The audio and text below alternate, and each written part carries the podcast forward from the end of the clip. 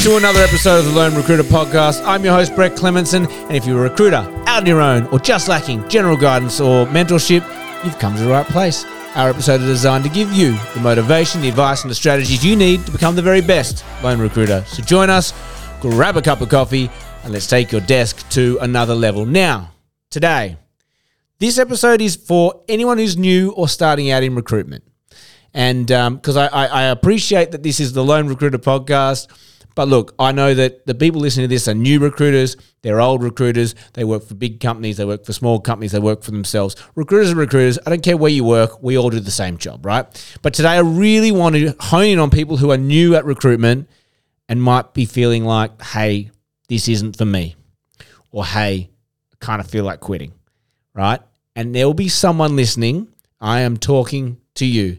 I want you to know I've been recruiting for over 16 years now. But six weeks into my first gig as a recruiter ever, back in 2007, so pre GFC, I joined a company. I love the people, crazy energy. It kind of half made sense. But you know what? I got six weeks into the job. I'd made my first placement. I rang that bell. You know, I made a little bit of commission. Everyone was partying excited.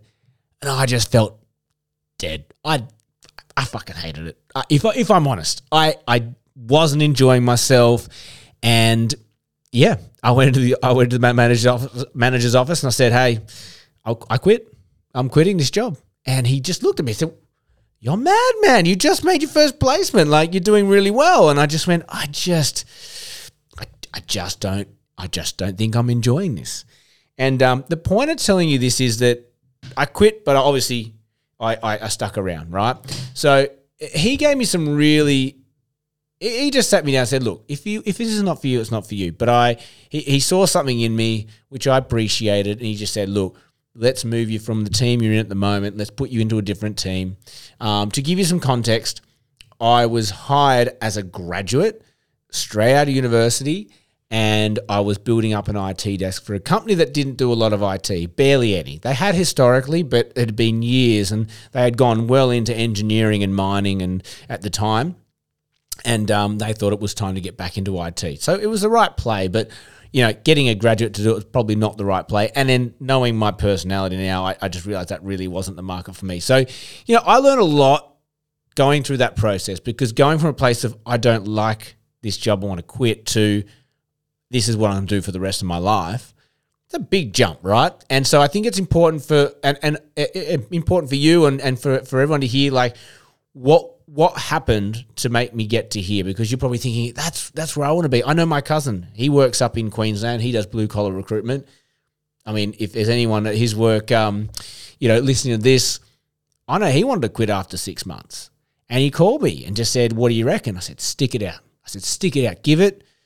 Two years is the number. Once you get to two years, you really do know, right? And if you're young and this is the first sort of gig you're going into, you've got time to, to stick it about. And the reason I say that is there are so many small skills involved in recruiting, like so many. Like I've said this before in other in other podcasts, but like recruitment is pieces to a whole. You learn how to interview, right? That's just one of hundreds of skills you need to make a placement. You've got then advertising, you've got, you know, uh, interviewing, like setting up interviews, you've got debriefing, you've got prepping, you've got getting offers, you've got closing, you've got counter offers, all these bits that you need to learn, and then all the little bits in between that link it all together. And then you can start to really flow and really start to enjoy this job because you're going from, you know, what, what do they call it? consciously knowing I don't know what I'm doing to just unconsciously performing the task. Kind of like driving a car. When you first start driving a car, it is tough. Oh my God, how do you got to do the clutch, got to do the gear. What gear am I in? Got to check my mirrors. When? Where am I looking? It's confusing. But then, as you get the hours up, as you start to get your logbook filled up, you go through your L plates, your P plates. Now you're a full driver. You don't even think about driving anymore, right? Like you, you go down the road without one hesitation, without one thought of of how you do it. You just do it. And I would say that recruitment is no different. It, it, it almost does become autopilot and your next challenge is how do you get to the next level? But that's the fun bit. Going from, okay, I'm here, I can do this in my sleep, but how do I actually get myself to the next level and increase my, my volume or my effectiveness or whatever that might be? But that's not what today's episode is about. It's I quit after six weeks. How the hell did I, what, what happened or what observations did I make that made, that made me stick around? And so, what I want to give to you today are, are a couple of those ideas because it might help you, okay? So, recruitment does get better. I can tell you that now. But you want to just just do a self evaluation based on some of these questions I'm going to give you, and it might help you steer where you go next over the next six months to maybe make this feel like a better journey for you. So, the first thing I would look at is the market. Are you in the right market? And and the reason I say that is that I truly believe certain personalities and certain people suit certain markets. Okay, think of an accountant. They're very white collar. They're very you know ones and zeros. And most recruiters in that market are, are going to sort of be able to deal with those people from day to day, understand their motivations and things like that. I, for example, my mum was an accountant, my sister's an accountant, so don't don't think I'm anti-accountant here, but I'm a very upbeat, energetic person, and when I'm not met with that energy, I find it really off-putting. So, you know, um, when I was recruiting for IT people, very insular, very considered, people, it, it wasn't gelling. And I, I didn't know it at the time, but I just genuinely think my personality did not meet the market. And so if you feel like maybe that's you as well, you just don't understand these people, well, you probably won't ever really understand them and you won't enjoy it. So are there other markets that you can see within your business or that you've looked at in the in the past or looked at to get into that you go, that actually makes so much more sense. Like you might be a creative type, or you might be an artsy person that thought, oh, I, I just I really love that agency style of um of of, of that, lifestyle, the Surry Hills lifestyle, you know, the artistic lifestyle. Well, maybe you want to start recruiting in the advertising or the creative space. That might light you up. That might get you more excited because you got to remember you're seeing you're seeing their industry through through those people as well. So if they're doing interesting jobs themselves or projects or or whatever, you kind of get involved in them without actually being you know the creative itself. So that might be one thing to look at. Are you in the right market to, to suit your personality? Um, the other thing to look at is have you got the right support? Do you genuinely feel like someone's got your back? Have you got someone you can say, hey, I need help? Um, because a lot of the time when you feel lost, it's because you also feel like you don't know who to turn to to ask for help. Okay. And you'll be absolutely amazed at how many people in the recruitment community are willing to say, hey, I'll give you a hand. Check out this podcast, for example. We are doing this because we want to help the general community, right? And I'm not alone. There are so many people, a lot of seasoned recruiters who'd be more than happy to mentor you, um, to give you some advice. If you see anyone in your networks that uh, that may be able to help you on your journey, even if it's like a competitor that looks like larger than life, and you think, "Oh my god, they are so big," you'd be amazed. They probably would be happy to help you. I don't know. Maybe I'm maybe, maybe my glass is always too full, but or, or, or half full. But um, you'd be surprised. Make sure you've got the right person um, supporting you, and you've got someone that, that that can look out for you. That can be really helpful too. Um, another thing is, what is the expectation you're putting on yourself? We all we're all ambitious. We all think, you know, um, we're going to kick some goals. We're going to kick them quick, but are you putting too much expectation on yourself? Again, I quit after six weeks, and I think I expected myself to be five years of experience in in a couple of weeks because I don't know, that's just who I am. And I think sometimes you need to self check your expectations, and maybe your ex, your expectations on yourself are actually unreasonable. Maybe they are really just irrational. You're probably looking at some of the top billers. You might have a million dollar biller in your in your office you might know some people who are making five, 600K, and you're going, why can't I do that? Well, guess what? You're a graduate. You've only just started. We don't expect you to do those sort of figures. All we expect you to do is the process, stick to it, and do each bit well. And as long as you're learning along the way, and we, we, we see the progress you're making, we see it. We can go, the day you walked into where you are now, chalk and cheese. You might not be making placements, but you're always closer to making a deal than you think recruitment's one of those beautiful games where you could be in a world of pain. Talking to someone yesterday, they said my head's spinning.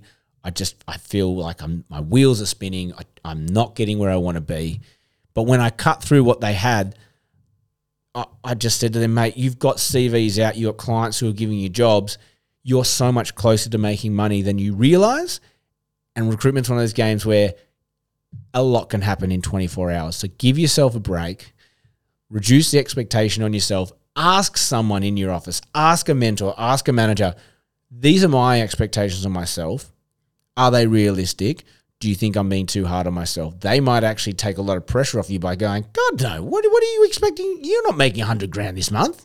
All we need is 10. One placement. One is all you need. Okay? So look at your expectations on yourself. Maybe you need to reduce some of those and be realistic. Um, I guess the other thing is if you're feeling confused, right? Recruitment, as I say, it's a it's a process, pieces to a whole. But if you're feeling confused, you just need to trust the process. If you're really early on in the stage and maybe your training hasn't been great, but it's a ba- uh, great, it's been a, a baptism by fire. We're throwing you in the deep end. You've just got to learn on your feet. Well, look, hopefully there's a bit of structure or there's a bit of guidance around you that says, look, do this, we get that. Do that, we get this. And sometimes you're doing something, I just don't understand why I'm doing this, but I'm going to do it anyway. Just trust the process, right? If there are people around you making money and it's seemingly a successful agency, there's probably some method to their madness. Just trust them. Just trust the process and stop putting time between your tasks. Just do the task and move on to the next task as quickly as you can. Stop sitting around and waiting for things to happen. Stop waiting um, for you to make sense of things. Just keep going, keep going, keep going. The more you put one foot in front of the other, the better you're going to feel and the closer you're going to get to being a seasoned salty dog recruiter like myself. Um, I guess the last thing too, we're in a funny, funny time in the market. Okay, markets fluctuate. There are booms, there are busts. Australia loves a boom. Australia loves a bust, and um, I think at the moment we're not in a boom and we're not in a bust. We're in a real odd transitionary piece where we've come off some pretty, we've come off COVID, We've come off boom times, but but I studied economics at university. They are fabricated boom times. It was just backlog from all the lockdown stuff we had. We then had a real tight labour market. Um, we had a lot of stimulation that's been pulled. We've got interest rates going up. I think people don't actually know what's going to happen next. And I think that's what the turbulence in the market is at the moment. My conditions and what I see along um, the desks, particularly here in Australia, they're, they're all very solid, rock solid. All our markets are rock solid. Bar IT and a couple of other ones.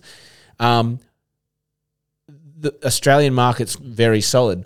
It's the psyche that's a little bit askew. And I think that um, our clients are seeing that from their clients, which is we might have got a 12 month contract. They're probably doing two month increments now because people are a little bit like, I'm not sure what's going to happen next. Therefore, my behavior will act like I'm not sure what's going to happen next. But the fundamentals are still okay.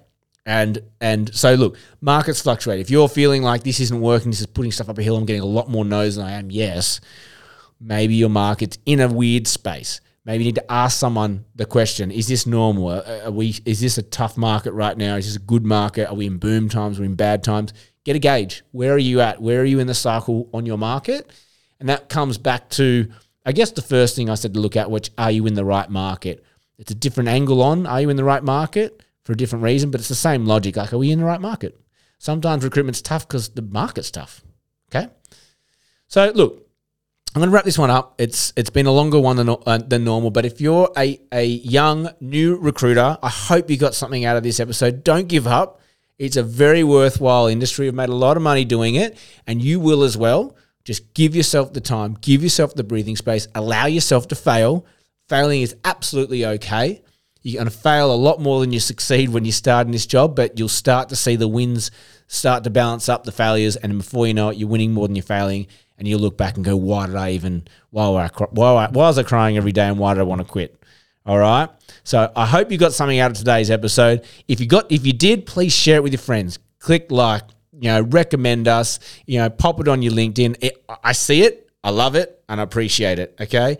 Um, if you're on Spotify, click the rate button, give me five star review. That helps us grow. That helps other people see it. And we want to help other recruiters like you get the very best out of their desk. So that's all we have time for you today. Um, as always, may all your deals come true.